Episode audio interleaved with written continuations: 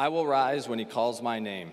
These are the words sung by Chris Tomlin that I heard on the radio as I read the email from Stacy Armbruster this past week asking me to share my testimony of how God has used the opportunity to serve at Calvin in my life. It has been an extremely busy and stressful year for my family and I, both professionally and personally. My wife and I were busier than ever with all that we had going on, and taking on one more thing, like serving at Calvin, would take additional time and energy. I was committed to teaching, coaching my wife and three kids, supporting our sister in law and her family while she went through cancer treatment. Then, feeling led by God, I accepted more coaching responsibilities that I didn't really want. In addition, I was asked to take on a small leadership uh, position for the Calvary at Calvin phase of Grace Beyond, even though it meant adding more to my plate. Although these new additions to my life meant more time, energy, responsibility, and work, there were things that I felt God was asking me to do for Him, not for me. My role as a co leader of the Week 3 setup crew has allowed me to form new connections with Calvary members, young and old, to serve as one body.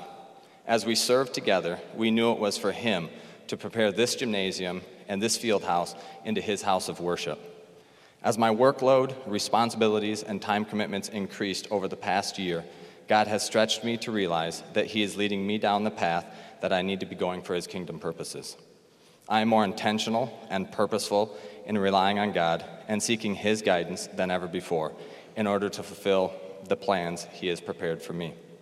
I was not looking for more work but I was asking to be able to serve Him more, and He keeps providing all that I need along the way.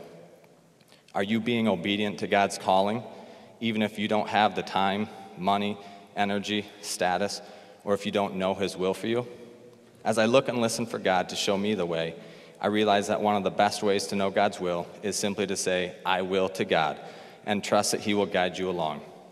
Through these additional roles of being a leader, I now see that God was helping me to become a better follower of Him.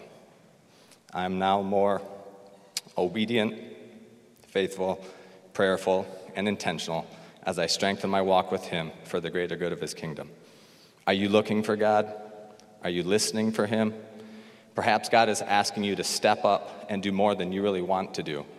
That might mean talking to a new person at school, praying for someone you don't get along with, or being willing to accept various roles or positions even if you think you're too tired or too busy.